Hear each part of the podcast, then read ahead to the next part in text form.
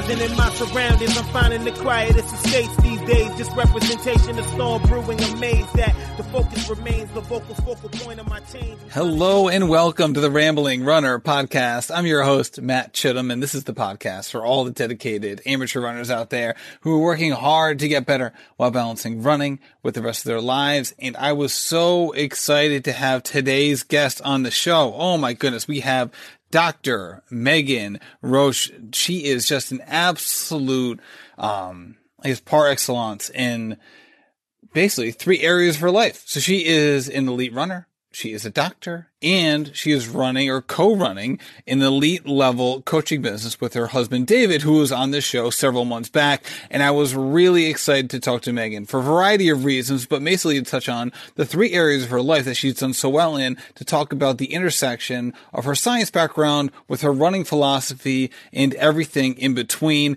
I want to touch on Megan's intro, or I should say intro, her bio, uh, during this intro, because it's so extensive that I didn't want to just do it in front of her during the show, but it really is truly remarkable. So let me just read from her webpage on her her uh, coaching business's website, which is some work, all play.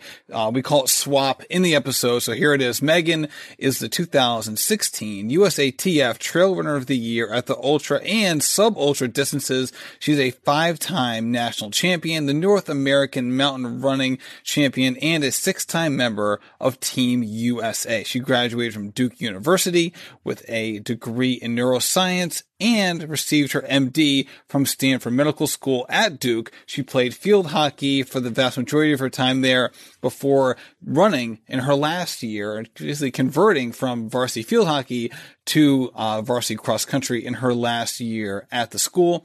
Megan started coaching with SWAP 2016 and, I'm oh, sorry, with the premise that she could help athletes turn to love the process of training and embracing their inner ninja and recover using a Taco Tuesday approach. Meg is a wonderful embodiment of basically taking, you know, the, the hard sciences involved with athletics at the highest level and marrying them and conjoining them to basically the soft sciences or the social sciences in regards to positivity, um, creating a community effect within the runners and uh, not only with her connection to them, but um, kind of runner to runner within the swap group and just so many areas. Um, after you listen to this episode, if you haven't already done so, check out my episode with her husband David, where we touch on some similar topics, but it's not a, uh, a you know, basically a reproduction of this episode. Uh, it just kind of takes it into a couple of different angles. So with all of that being said, here is my episode with Dr. Megan Roche. Megan, thank you so much for coming on the show. I really appreciate it. Oh my gosh, this is so awesome. Well, it was so fun to talk to you ahead of time, and now I'm even more pumped for the podcast. There you go. See the inner workings of the show. We do a little pre-show talking, um, just so everyone understands that whenever I screw up, I edit the show, so they do not have to feel nervous. But before we get into it, I do want to um, basically, I've already done the intro of all of your athletic accolades, which are basically too numerous to list. So I just kind of like, you know, touched on the broad strokes of things, uh, basically showing that you are an elite athlete um, in every sense of the word. However, I wanted to give you the opportunity to explain you know what you're doing from a scientific and doctoral perspective um, given all your current research and the other things that you're working on Absolutely. Yeah. So I, I graduated from medical school two years ago um, and I didn't have enough of school. So I actually decided to go back. And right now I'm doing a PhD in epidemiology. And epidemiology is a very long word, which essentially describes population health and looking at data across large populations. And I'm so fortunate that the population I get to work in is with athletes. And so I get to work with really motivated athletes, specifically the Stanford track and cross country team. So I look at bone stress injuries from a genetic standpoint, um, from an endocrinology standpoint, or from a hormonal standpoint. And um, I also am working for a company doing some consulting and looking at genetic predictors and athletes in general. So I'm staying really busy and loving the science end of all the work that I get to do. And it's so interesting that this is the focus of your work in your studies because one of the things that SWAP I feel like is known for, you know, shoot, it's known for so many things. But one of the things is how in tune that you and David are with your athletes and trying to make sure that they are equally in tune with their own bodies, how they're feeling, trying to get a great sense of basically the ins and outs of, you know, their own perceptions of how their body feels and their emotions. So what's it like for you balancing kind of this this this scientific method that you're using, especially you know involving big data of sorts, and then also this mind body connection, where in the other part of your life you're so ingrained with. That's a fascinating question. So, and, and, an interesting one too, actually, because I tell athletes that I, I would prefer them actually to be less data oriented and less data driven when it comes to running. So, I really encourage athletes just to get in touch with their intuition of how they're feeling and, and really having that like holistic talk with themselves. And I like for all the data to be on the back end, either from the athlete standpoint or my standpoint. So, oftentimes when I give an athlete a workout, I have that, that data driven or that, that scientific standpoint behind what the workouts that they're doing. But I prefer to tell them like this is how you should feel as opposed to presenting the science. And I like doing that because I think I think science is such a strong thing and such a fun thing that we can learn from. But at the same at the same time, it's like the intuition is so important and that's what really truly matters on race day and that's that's what truly matters when you really reflect on the sport in general so when one of your athletes is say doing um, a workout session or something where their effort is is increased, whether that's you know tempos or long runs or hills or whatever. Um, so you want them to basically to be to have basically to record their efforts in a way that allows you as the coach to look into the data, but for them personally to be a little naive as to what that data is saying. Exactly. And even actually, I will go as, as far as to say that if all of my athletes could train without GPS watches, for many of their workouts, I'd be a very happy coach just because I think sometimes that when you have, when you introduce those GPS metrics, I think it puts a lot of pressure on athletes. I think it changes the, the quality and the feel of the workout. And actually, so my favorite dialogue with athletes just is just when they tell me simply how they are feeling, how that workout made them feel. And I give them metrics and I say, so for example, for a tempo run, if it's a 15 minute tempo, if it's a 15 minute tempo, I would say run that at our pace as opposed to giving them an exact prescribed pace. And I find it's a great dialogue between between a coach and an athlete. And I think it really enables that that athlete to have that intuition about how they're feeling. Yeah, that's really interesting because obviously I feel like you get into a situation where the say the less advanced runner or someone who maybe hasn't spent as much time in the sport or with a coach who, you know, prescribes those kinds of workouts, you must have some sort of onboarding mechanism or session where you have like, all right, what does that actually mean? Or you, would you use descriptor words instead of paces for um, how hard an effort should be? What's it like for you getting people up to speed on what that means? Or is it that not that big of a deal?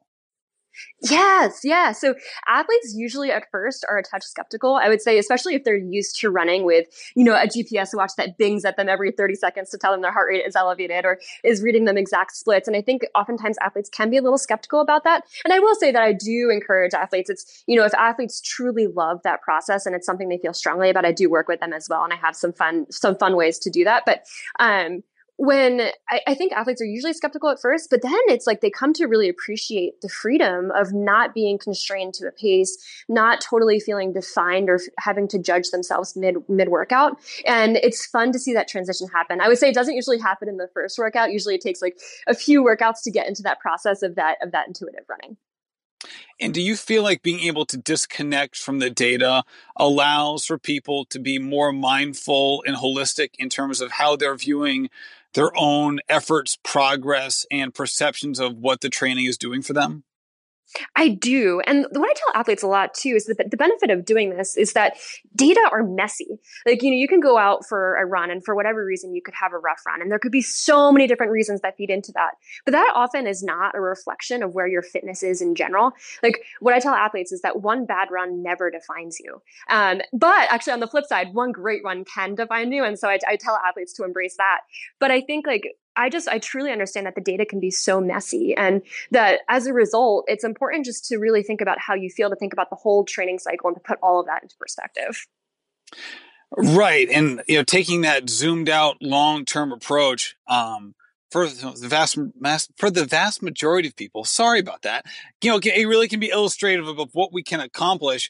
And yet at the same time, right? We are all we can all be slaves to the moment, especially on some of those you know days that we that we deem as more important than others. So what have you done in your life as someone who has you know done very well in so many races over such a long period of time? What have you done on days where maybe you didn't perform the way that you had hoped, uh, no matter your placing? Um, in terms of making sure that that wasn't a handicap for you um, long term, or it wasn't something that you dwelled upon. Yeah, so I would say I you know I've had some strong races out there, but for every strong race, I have probably had at least one failure that goes along with that. And I think the beautiful thing about like coaching a lot of athletes is that I see that's a data this is a data point for a lot of people. You know, you step up to a starting line enough and you're going to have bad days. And that's the beauty of the sport. Like if we all had good days, it's like why would we be so excited about the amazing days that do happen? And so I think for me, like truly appreciating those failures as learning points, as opportunities to laugh at myself, as a as a reflection of the the fact that I'm willing to take risks and put myself out there. I think when I view it that way, it becomes so much easier. And then it also it really makes you appreciate the good days. Yeah, that's for sure. And as someone who has you know this hardcore science background, who's currently working and within reams of data and teasing out exactly what that means for people, uh, not only in the in the in the current state, but also trying to be predictive with it. What's it like for you having you know that that scientific method, which is current, you know, always kind of like not far from your thinking, but balancing that out or kind of squaring it with kind of the, the power of positivity mantra that I feel like I get from SWAP generally, and even the interviews I've heard with you and David, your husband, do uh, specifically. Yeah, so positivity really feeds into everything that we do. And the great thing is is it's infectious. So it's like by the time we have this swap community, it's like when I log into the logs in the morning and I'm drinking my morning coffee, it's like I get caffeine and positivity like all at once. And so it's amazing to have this like infectious culture of positivity. But I would say that alongside with that positivity, we really try to have like open honesty and make sure that athletes like we want athletes to be able to feel what they're feeling and to really like truly reflect on it's like it's very similar to the running process like to have intuition about the emotions that they're feeling. Like we never want athletes to feel like there's forced positivity. It's like you know we encourage that we cultivate that but we also really want athletes to feel how they're feeling and reflect on that holistically um, but feel like they're in a positive and motivating group that accepts them unconditionally for who they are Right. And you kind of alluded to kind of the paradoxical nature of how, how this can work, right? Where like you have this idea of, you know, making sure that people are aware of their current reality, whether that's positive or negative. Let's just, let's just say, for instance, that something isn't going well with somebody. And so you have this, you know, you're, not trying, you're not trying to have them lose sight of reality per se, but also being aware of like, all right, you know, you're great, you're wonderful, everything can be just fine. We can get through this. So you have this kind of paradoxical nature of like, all right, I want you to, you know, be positive about what you can achieve no matter your current circumstances. What's it like for you having maybe some of your more skeptical or know, some of your athletes that maybe don't take to that right away? How do you try to inculcate some of your your athletes into this semi paradoxical state? That's a fantastic question. And so I would say that it's really that underlying base of unconditional support. And I think with coaching, it's like you see that we all go through shitty situations. Sorry, I don't know if I'm allowed to say that in this podcast. You can, you, can you just did. Out, it's all right.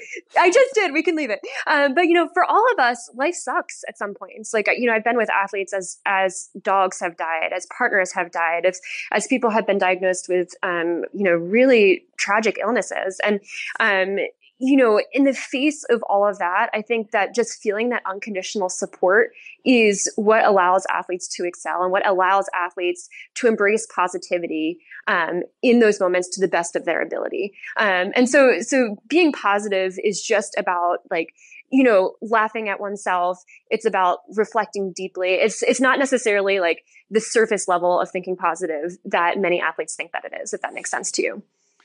It really does. And that's one of the things that as I've gone back and reread your book, Happy Runner, which is fantastic, by the way, um, and, you know, and listened to you, um, and read, you know, both you and David, that's one of the things where like, I, I feel like the, the more I engage with the things that you've put out into the world, it's this, this long term and overarching happiness that can be divorced from what you're thinking and feeling in the moment as opposed to the other way around. Exactly. I freaking love that. That's a that's like a beautiful summary statement of the happy runner. So thank you for that. Um, yeah, and I think it's just what we really want for all our athletes is just an underlying base of self-love. I coach a number of athletes who struggle with mental health issues. And and for many of those athletes, like being positive, waking up in the morning and being positive is not something that they're like able to do, or it's not something that's like their natural state. But if you can embrace self-love and self acceptance and just understanding that you're enough through all of that, I think eventually that, you know, that positive mindset can, can grow forward. But really that self love is just at the root of it all. Yeah, and I think one of those things that can get in the way of that, at least for me personally, and I, am sure I'm probably not the only one, is this idea of like you are your actions, right? And that is something that while it can be true in the short term isn't necessarily true and hopefully isn't true if you know you're making some poor decisions in your life no matter what no matter what it's regarding as opposed to this more and i and i pause to use this word but i guess it probably rings true this more like um you know feeling of who you are in a spiritual sense or like as a soulful individual um which is ne- not necessarily connected to your actions in a way even though you want them to be as connected as possible that's beautiful. You're just dropping wisdom bombs over there. I love it. Well, what I what I tell the athletes is like, hey, we all mess up. You know, like I I have done things that I regret. I, I know David has done things that he like. You know, even Addie Dog has done things that she probably regrets, and she's like the most soulful creature I know. And it's like it really truly gets down to just really wanting to be a good person and under understanding that sometimes like your actions may be mistakes or you know you might mess up in that area, but like if you truly want to be a good person and you're truly trying to do the best for the world world, that is something that you can arm yourself with. And that's something that can power that self love. And one of the things I've heard you guys talk about, and specifically you, I think you mentioned this on the Science of Ultra podcast, um, it was that you you talked about how uh, physical adaptations from training are actually more likely to to stick or have a greater impact if you have a positive mindset associated with your training. Um, you know, you have more faith in yourself, your coach, the system, and just a general happiness surrounding the efforts you've put in. And I'm just curious if you're, besides like the fact that this has been provable, I'm sure there's there's um, things that you've read that have shown this or bore this out. If you actually know the um, the connective tissue that that makes this happen, because it seems like you know, I mean, it's it's it's such a wonderful concept, but it's so hard potentially for me to even like connect the dots in a way. Yeah, yeah, I know, and it, it, does kind of feel like an amorphous concept concept when you break it all down. And there are great scientific studies out there highlighting the fact that like your brain state, or even like your psychological state, or your your how you're perceiving workouts, really impacts how you recover from them, how you adapt to them, and that's a beautiful thing. The interesting thing actually about SWAP is that we've got, and SWAP is the, the coaching group that David and I have, um, is that we have all these amazing data points of athletes, and it's actually interesting. We can tell you early on who is going to be a great responder to training just by how they respond to the log um, and, and how their how their mindset is after workouts. Jason Schlarb is a great example. Jason Schlarb is this amazing guy who is just so bought into to training, and it's been evident um, across his across his racing, across his training, and it's just been and that was predictive early on based on his early log interactions and just based on the the general life mindset that he had. That is fascinating because you would think that these are two very different things that literally are not connected in any way. Like how well someone, you know, for all intents and purposes is journaling compared to, you know, their their their athletic performance. But it reminds me of a study and and please bear with me here. I, I cannot remember the test, whether it was the SAT or the MCAT, or I think it might have been the MCAT, uh, which is would be funny considering the conversation we're having. But um, I was gonna say, oh my gosh, you're giving me nightmares at this point. I'm gonna have like stress dreams about that, test. but it was is that they try to figure out what was correlative between um, backgrounds and um, and math scores on this standardized test. And the, the strongest correlation was how many people filled out the optional um, biographical information before the test started. Interesting. That the people who filled that out were more likely to do better. And like, I don't think it was a one to one ratio in terms of like, you know, from score correlation standpoint, but it was like the best predictor, like far exceeding like, you know, uh, grades coming into the test, socioeconomic background, you know, parental information, basically any sort of segmentation you could do. The best correlation was who filled out the optional survey ahead of time, like literally like the 30 seconds before the test started. That's so fascinating. And it's actually this is funny. This directly parallels what David and I had a conversation about the other day related to swap and and training logs is that athletes who fill out their training log each day and are very prompt in filling it out we often see better race outcomes and better performance outcomes in them than people who are like, it's a Sunday and we're like trying to figure out what they did on a Tuesday or a Wednesday to go back in and, and, um, plan their training. And by a, by a large majority, we have athletes who are very engaged every day in writing that, but those are the athletes who have the greatest success. And it's interesting because, you know, there's obviously so many different variables that go into that. Um, but it's just, it's interesting to see that mindset and it's interesting to see that play out both in the SATs and in the running world. Right. And now because I'm trying to figure out like, all right, what are the what are the characteristics or motivations that would cause someone to go in one direction or the other, right? Is it more like, all right, like I I I value David and Megan's time, so I want to do this, or I'm fully invested, or I'm spending money on this, so I want to get the most out of it? Or is it just like, you know, or, or the or the other direction, like, oh, is it a matter of not valuing it, or is this or is would it be a deeper thing of like, I don't want to share this information because I know it's not going well, which would obviously be a strong predictor of a race not going well or things of that nature? That's yeah, it's interesting. I think there's so many different variables you can measure that across.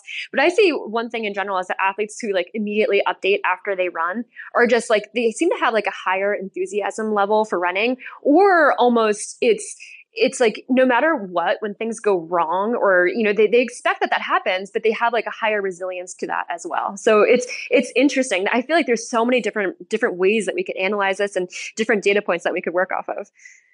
Oh that's so interesting. I bet you must get to the point with your athletes that are like you could probably figure out between the time gap between workout done and updating information how well the workout went without even looking at the data once you've gotten to know that athlete pretty well that's brilliant. Yeah, some of my logs sync up with Strava, so I could actually like I could actually get a quantitative metric for that. So you're giving me great ideas. All right, so let's talk about um, kind of embracing excellence in a variety of ways. And by excellence, I don't mean like you know time specific or race metrics or things like that. Just basically people doing as well as they can in a particular endeavor that they're fully invested in. I want to bring this up to you because you're someone who's been able to do it in three different genres all kind of you know kind of you know happening concurrently in a sense you know your athletic life your coaching life and now you know your professional scientific life um as well. So when you think back and now i know that you're you know you you and David are both very modest with this stuff. So I know I'm basically asking you to toot your own horn in a way. Um, so bear with me a little bit. But what do you think? You know, when you're doing this well, what are you doing to ensure that that happens versus when things are kind of going off the rails? What are some characteristics that are maybe leading to that? Ooh, wow, that's a, that's a good one. Um, actually, it's interesting. So the first thing that comes to my mind is unconditional love, and right now it's funny I've, I have so many things going on right now i'm currently standing in a marriott hotel in this um this boardroom that is like deconstructed and it looks like i'm in a murder scene um so it's like my life is like all over the place right now but the interesting thing is, is that David is just like my rock and my support. And I think his unconditional love makes it so that I have no fear and I'm able to take risks because to me, like his love is just so important and that um that like relationship is more important than anything else I do that it makes me able to go out and approach these things and, and not worry about it. And I think as a result of his love, which I think is what what started my ability to actually love myself. I think I was so hard on myself for so long that it took it really took someone who was able to love me so deeply for my for me to actually love my own self. And I think that to me has been an interesting process and something that I encourage with all my athletes. It's like, hey, be your partner's greatest support system because it will make them have superpowers. And that's such an amazing thing. Oh, how interesting. I did not expect you to go that route. And did I don't know were... if I expected myself to go that route either. so was this an evolutionary process or was it kind of like a paradigm shifting moment where you felt the shackles come off and all of a sudden you're you know able to embrace all that you are because of some sort of action or result that was unexpected or, or things like that I think it's probably a combination of a few things. So I think it happened very slowly. I'm the sort of person like I'm always so hard on myself. Like if there's I'm the toughest critic on myself um, out of anyone in the room, and I think I think it I think it really happens slowly over time. I think I think love is such a powerful force that you really can't even fight it. And I think for me now also to the older I get, and I'm, I'm still pretty young in the grand scheme of things, but I think the more times I have failures and the more times I step up to that and I'm able to laugh at myself as opposed to directly going to that self criticism, I realize how far I've come in that regard. Um, and I also, I also realize the role of my own self love and the role of David's love in that as well. So how would you characterize the positives and negatives of you know, be someone being driven by fear of failure versus someone, you know, basically be driven by a love for fill in the blank. Because uh, I think there's probably positive and negatives to each on some level. Um, while we would probably all prefer the love side, you know, plenty of people have achieved results from the fear of failure as well. Yeah, fearing failure is a powerful thing. Um, it can make you do some pretty impressive things just because I feel like it really adds that motivation level. But I would say what I see is that people who are afraid of failure often are not as consistent over time because that's a much harder like you know that emotion is so powerful can make you implode almost um where like you know you step up and say you're you're afraid of failure and you do fail it's like things can become so great that you don't want to step back into that arena again. Whereas i think if you come at it from a place of love every time you fail it's easy to get back up again because that love is always there at the base yeah, that's a great way of putting it, right? Like if you're having if you're a fear of failure, what do what do, you know, setbacks mean for you, which are, you know, 99.9% of the time pretty inevitable. Yeah, and it's like and I think for a lot of people and I think I think it really too, it's like once you start stacking those setbacks, I think it can become harder and harder and harder to step back in and put yourself out there. Just because, and especially I think that implies too, it's like as you grow, the failures technically become bigger and bigger and bigger, and it become it can become harder to go through that process. Um, and so I think I think that's like the more data points that you have to see that, the more that you see that happen. And I I appreciate you you summarizing this for me because I feel like right now you need like a very fancy Venn diagram to connect all the different points that I'm going to. So I, I really appreciate you uh, you connecting this so well. Oh my no, they, I'm just trying to get a handle on this for my own self. This is all selfish for me. I'm just trying to figure out what you're doing so I can do it in my own life. That's for sure. And and when you're talking about, you know, I've heard you talk about embracing not embracing failure because that's definitely not the word you use, but basically like embracing setbacks in a way um where you you framed it more as like, hey, this should running should be about the stories you tell, not about the achievements you've you've had, which I want to talk to you about in a second uh, about your own achievements.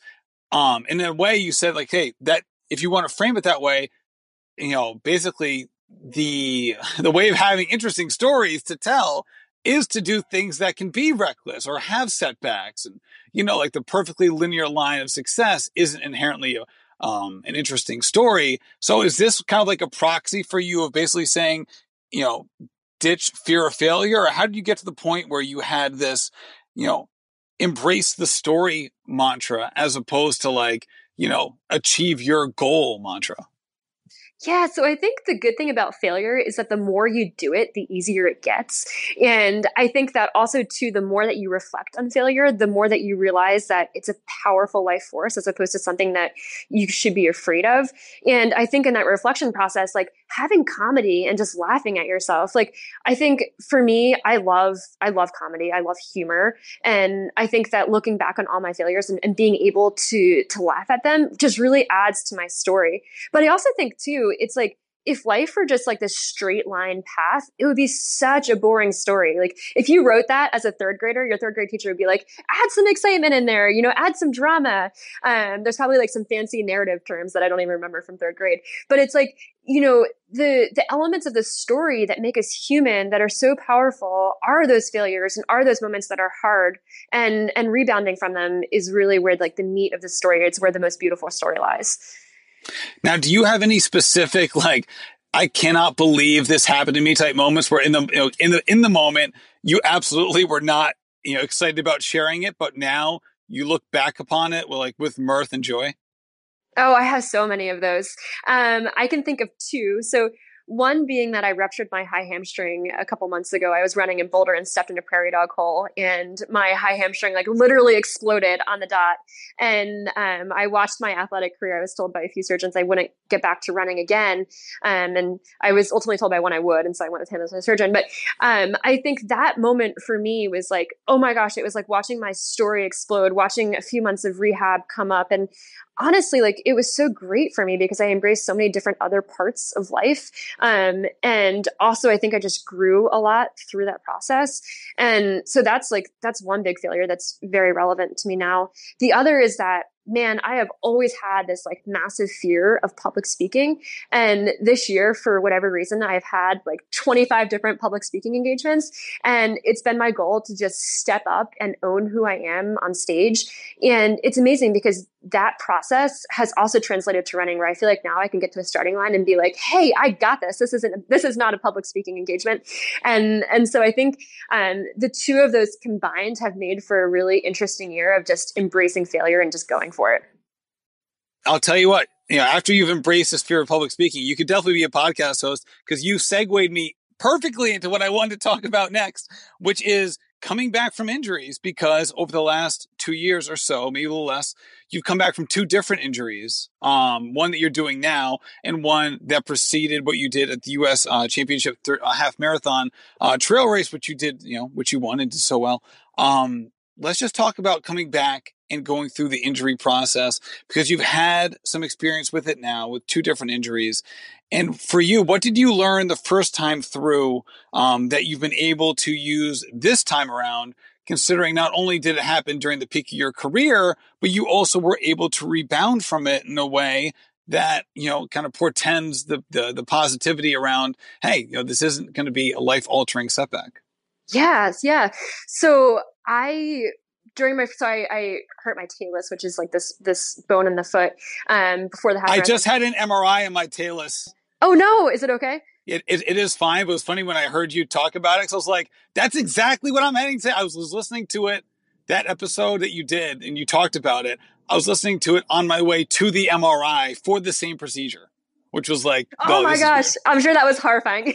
yeah. Well, I've had two, like, I'm so glad you're okay, by the way. The talus is, is not a fun injury. It's a, a bone that has low blood flow in the foot. So I'm glad you're okay. Um, but I had the talus injury and then I had a hamstring injury, both of which are rare and sometimes like career ending injuries for athletes. And, um, I think for me, it really forced me to step back and make sure that I have identities of myself outside of being a direct athlete. So I have identities as a coach, as a physician, as a researcher, and really embracing all of that and who I am while still like holding tight to that running identity at the same time. Like, you know, I, I didn't want to like throw it away completely. And so I think for me, that injury process made me redefine my identity. But I also think it allowed me to have this opportunity to build back stronger. It's like whenever you have such a debilitating injury, or even a small injury, it's a great opportunity to do the rehab, to do the strength work, and to essentially like start over again. And that's like, it's, it's fun to start with a clean slate and to see what you can do. Now, did you approach running differently when you came back from that, um, from that talus injury?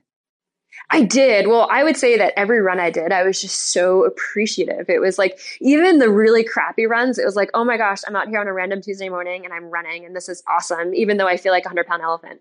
Um, and like, I, I think as a result, like, that really helped redefine why I run. And I see I see athletes go through that all the time. It's like, you know, when when running is potentially taken away from you, you just have like this amazing gratitude on the return. And how long did that last before you, you know, before you you converted back to your default mode, or were you able to maintain that? I was actually able to maintain that. Um, I would say sometimes it becomes a little bit harder when, like, you know, it's it's two degrees out and you're going out for a workout. Sometimes that gratitude is is you really have to dig deep to find it. But I think for the, the talus was was pretty traumatic for me in the hamstring too. That I think like it's I think it will last for a long time, um, and I'll be curious to see if it lasts forever. But I, I hope it will. I hope it will. Now, one of the things that your group is known well for is this this idea of these long term goals, but you know the idea of like these goals need to be you know big and you know I think the big hairy audacious goal is the Jim Collins term that I used with David when I spoke with him several months back, and you know, it's it's like that that that nice again, there's so many the way that SWAP embraces paradoxes i think is really nice because it, it really kind of um, dovetails well with with people's own um, just connections with the world around them because so many things can be paradoxical. So the idea of like hey you're great the way you are. You know we believe in you. We don't want you to focus too much on your results but we also want you to have huge goals that are long term in the future. So what's it like trying to simultaneously just kind of dissociate from you know what every run means and are you know trying to gauge and measure our progress while also holding fast to I can achieve so much and these are the goals that I have set for myself. Absolutely. Wow, that's that's a great question. So we encourage all athletes, as you said, to just dream big. And I think it's interesting. I would say that 99% of the athletes that I work with are capable of so much more than they even know. I think like oftentimes we are our own lim- our own limiter. Um, you know, we are our toughest critics, our own limiter. And I think that when you allow athletes to dream big like that, it's just, it's so exciting and also gets the wheels churning in a way that that self belief then churns into consistent daily progress. So I think like we have that in like, you know, that's like the post it note that you put on the fridge in the morning. But then beneath that, are all of the other daily goals that are helpful to have for you there is like, hey, today I'm going to appreciate who I am. Today I'm going to get out the door to run. And those goals are just as meaningful as the long term goals. And I think when you have that process of like the side by side daily goals and big scary dreams, I think it becomes a lot easier to go for the big scary dreams because even if you don't get those, the story is going to be amazing. The day by day goals are going to be amazing. And that's all part of the process. Yeah, I, I think that's a really good way of putting it. And when you talk about how people are capable of so much more than they than they know, I just want to dig into that because what, are some examples or what are some things that you've seen in terms of like, all right, people usually, again, to kind of, again, default to more of a metric driven response here. Um, are people usually capable of 20% more than they think? Or, you know, I think that an able-bodied person of a certain age can can can always get to xyz level even if they don't think they can or like how do you in your own mind view what people are capable of and how does that um, compare to their own visions of themselves. Wow that i mean i think if we could find some way to quantify that which would be it would be very difficult i think we could like I think you could change the world with that. Um, but I think it really gets down to understanding, to really having these deep conversations with athletes about what they want and what drives them and what is meaningful to them. And then taking that conversation and helping them shape the goals. And for a lot of people, it's very different. Sometimes people just want to get to a start line of a race and not fear the process of running 100k whereas some people want to get to 100k and they want to win the race. And so i think like it's very it's very different for people but i think like once you have that unconditional support and once you have those deep conversations with athletes it's easier to put your finger on it and say hey i believe in you. I believe you can do this and really setting that into stone. So have you ever had a situation where someone sent you their one, three, five, ten year goals. I know you guys usually go more three, five, and ten. Um, and kind of like basically like ask them for a rewrite. Be like, no, you can do so much more than that. Come back for more. Like, how do you go through the process of like basically showing somebody or trying to convince somebody that they're capable of doing something that they personally don't believe in the moment? Yeah, so I think that gets back to the daily process. So when athletes send me that, and sometimes if I think they're undershooting themselves, I really have them set, I have them set process, I have them set goals that are related to the daily process. So it's like, you know, if they want to win the West, Western States 100 mile, it's like, let's try to get your 10K really fast this year and prove it to them and prove it to them and, and let them see the result of those daily goals and that daily progress. And I think once they see that, once they see the incremental gains in those little goals, I think it becomes a lot easier to, to believe the bigger goals that I'm helping them set. Interesting. Yeah, that that that makes sense. But at the same time, um, when you have these process goals, I'm just speak to myself here. I it's so easy for me to have process goals, which can then lead to, all right, like those those in in the moment, like am I am I doing what I need to do today? Um, and then you know, trying basically having every day as a referendum on how things are going, generally speaking. So how do you try to make sure that people aren't, you know, taking these process goals and, you know, basically kind of, um, if things aren't necessarily stacking up the way they would like, you know, not, not dwelling on them or having some sort of negative feeling about themselves because maybe these process goals aren't either getting them to where they want to be in the short term or they feel like they're just struggling to meet them even if they are getting there. Exactly. And that gets back to actually to the earlier part of the conversation that we had, where it's like you're never defined by one single workout. You're never defined by one day. You know, we all have days where we wake up and it's like, today is going to be a rest day. Like, I cannot move my legs today. And, you know, my body would benefit from rest. And what I really encourage athletes is just to look at the trend in general. Like, life is a roller coaster.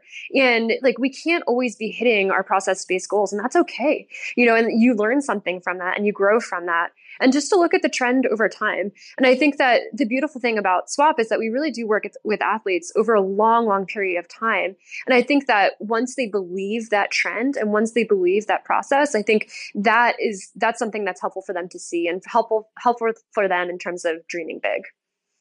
Now, is there someone in mind that you feel like is a prime example of somebody who, you know, kind of underestimated their own potential and then ultimately achieved far more than they originally thought they could? Yes. So I coached this athlete, Colleen McDonald. She's part of our SWAP Minnesota crew. We've got this hardcore crew of athletes in Minnesota who brave the, the humidity in the summer and then the freezing cold temperatures in the winter.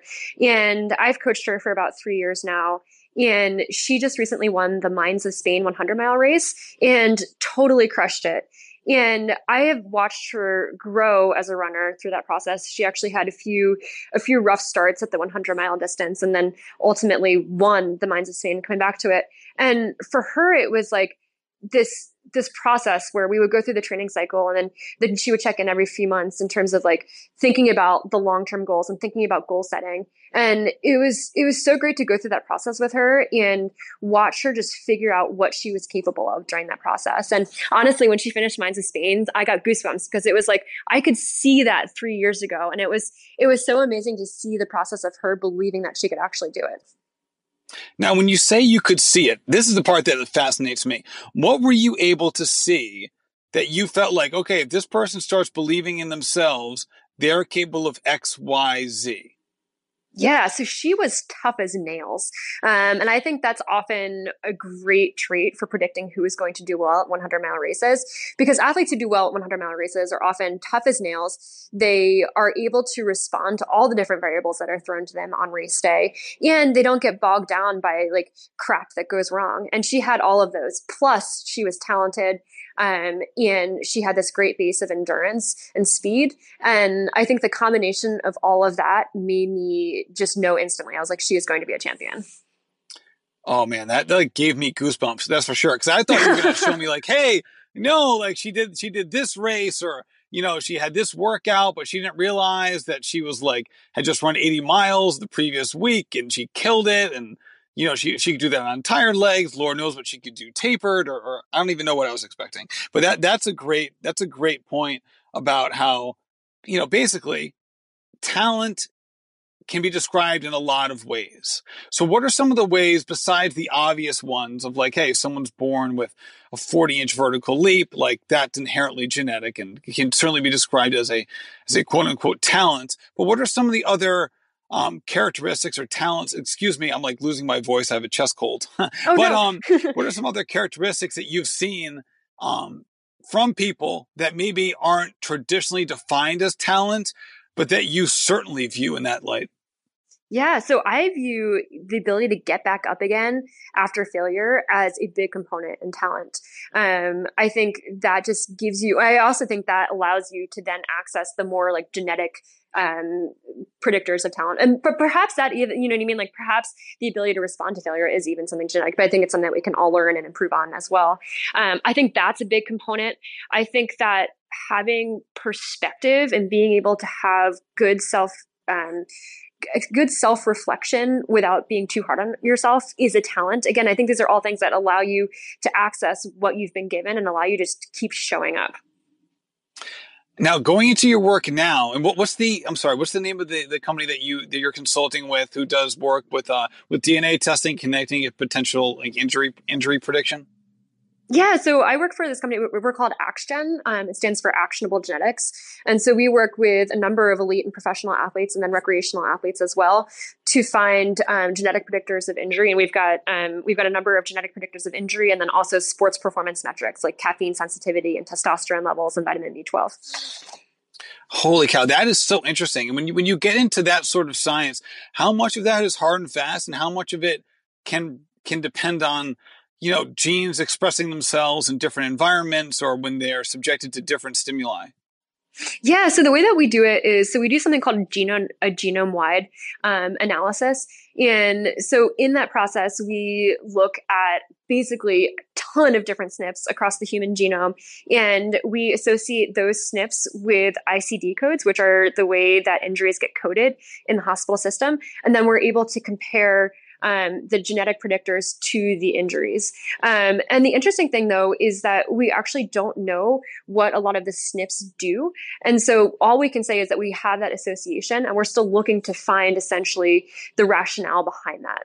Um, and it's been interesting as I've worked with athletes who have come through to test it's like, for example, we have a marker of shoulder instability. And many of those athletes who have had had that genetic marker tell me, oh my gosh, like I have hyperlaxity in general across my joints. And so it's possible that we're picking up a genetic trait for hyperlaxity that is then feeding into the shoulder instability. So it's fun to be on this like cutting edge of research where we're still investigating all of the different markers that we that we have.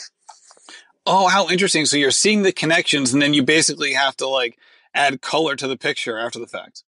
Exactly. And the color, the color we're still figuring out. It's like still kind of tie dye at this point. Um, you know, as we talk to athletes, as the science grows. Um, and so it's fun to be in this field that is exploding as we speak. Um, and we actually, so we, we use data from the UK Biobank and from Kaiser. And so those are populations with 100,000 patients, um, which is where all of these injury markers come from. And then we validate in, in smaller athletic sample sizes this is crazy. So I feel like you would be like the perfect person to like show people the best ways of like using and ignoring big data related to their own athletic and wellness performance. yeah. Well, it's interesting because I do the consultations for a number. I mean, I've talked to a number of professional athletes through AxGen. And the interesting thing about it is framing it in such a way that they're not scared of their genetic results. Like my, my thing is, is like, this is powerful information to know, but you're not defined by it. Like, you know what I mean? Like genetics aren't your only risk factor for injury. And it's, it's actually empowering to know because you can make preventable actions. And so it's been interesting to be in that consultant role and to kind of like take that holistic viewpoint. Right. Cause I've heard you talk about how like you kind of you like to dissuade athletes of yours from taking VO2 tests. yes, for, for yes. like the same reason of like, hey, like you know, it, it, might not benefit you, but it could certainly harm your your your your um I guess how you you know view your innate athleticism. Yeah, well, for VO2 tests, I tell athletes, it's like, I want you to all believe that your VO2 max is 100 and to train accordingly. Um, you know what I mean? It's like, I want, I want them, I don't want them to feel constrained by a number. The, the injury markers are nice because it's unlike VO2 testing. It's not like definitive. Um, you know, it's, this is a part of your injury risk. And I think that as a result, it can help, really help inform training without constraining training. And that's that is my goal as a coach is never to constrain training or make athletes feel like they're defined by numbers or defined by data. Now who is an athlete no matter the sport um but obviously you know g- given your background you know probably more running related who you feel like um has gotten the absolute most out of their genetic potential that you've seen? Like who has you know reached if, if, if 100 is the level they absolutely reached 100 like they they, they optimized their you know every part of their life and were super efficient and, and all of these things and really got you know as close to they possibly could of their maximum potential. Ooh, well, I would say Tom Brady, but I'm not like a huge TB13 fan. So I'm going to go with a more topical running example. Um, Des Linden. So Des is such a boss and I really respect her. She just works so hard and seems to also work smart in addition to that. Um, she's had a number of circumstances where she's taken like prolonged breaks from running just because either her body wasn't feeling it or she just felt like she needed that break. Um, and she's just a person who shows up to the start line too And I think she's got that talent that I was talking about before, where she's like not afraid to put herself out there, not afraid to be who she is. And when you combine that with how like the level of hard work that she has, I think it creates a an amazing and a like truly powerful athlete. Yeah, and I should say we're recording this a day after the New York City Marathon, where she just had an un- another unbelievable performance. Um, you know, one of many women who did just incredibly well in that race. All right, so before we get going, I have to ask, as someone who espouses the productivity of having high quality and audacious long term goals, what are some of the long term goals that you have up on your fridge? Ooh. So after my hamstring rupture, I like cleared all running long term goals. I was like, I don't want to think about this. I am just going to recover. I'm going to run on trails. But now that I am in the process of recovery, um, my goal someday is to win Western States 100. That's like my big, scary goal. But I would say that I want to focus on speed for a while. So um, I told David, I was like, not until I'm like 38, 40 am I going to um, venture into the Western States territory. This is hysterical because I have heard you say, I have no quote unquote, I have no desire to run a, run a 100 mile race. Yep, that well. So uh, David and I we went to Western States this year and watched Claire Gallagher absolutely crush it. And so Claire Gallagher is one of my best friends, and she's a, a great training buddy of mine as well. And I think seeing that and just seeing the the community support for Western States, and then also seeing Claire being able to continue running really fast 50ks and like progressing as an athlete, I think I, I think it changed my mind. How exciting. Megan, thank you so much for joining me today. You are just such a fascinating person on so many levels. I feel like I could interview every week just for, again, for my own selfish reasons to learn more of how you're doing all the things you're currently doing. Thank you so much and best of luck with all of your projects. Thank you. I really appreciate this. This was so much fun. I can't even thank you enough for like synthesizing all my crazy data points and putting them together into one beautiful picture. So I am just so grateful for you and grateful for all the work that you put out there as well. Oh, thank you so much. I really appreciate it. Thank you. Thank you, Megan, again for coming on the show. And thank you, listeners, for listening all the way through. I do apologize for the chest cold that I had. I was kind of losing my voice there near the end. Um, it was a, it was a miracle that I didn't have a coughing fit in the middle of this episode because I almost did so a couple times, but I was able to hold it back. Uh, but boy, this was so much fun. She is such a wealth of knowledge and we didn't even really dive into her running. Um, not because it's not interesting and I can't wait to talk to her about it maybe sometime in the future, but we just tried to focus on a couple other topics today that are certainly related to running, but aren't necessarily uh, related to her her personal running experience or any race recaps and things like that. So again, Megan, thank you so much for coming on this episode. If you like what you hear, please rate, review, or share the podcast. You can do so on Apple Podcasts and sharing it over Instagram seems to be the most preferred method. But any way you want to share the show, I'd be greatly appreciative. Um, that's for sure. But even if you don't, thank you so much for listening to this episode. I hope you have a wonderful day and happy running. This has been a production of Rambling Runner Podcast. This podcast is produced by David Margetti of In Post Media. Thank you to Meta P for the music. His song Righteous Path featuring Rex Mayhem and Chip Fu is produced by Symphonic Bang.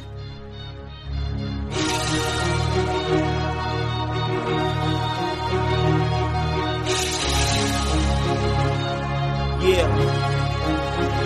Enterprising in my surroundings, I'm finding the quietest estates these days. This representation of storm brewing, amazed that the focus remains the vocal focal point of my change. I'm trying to show this industry.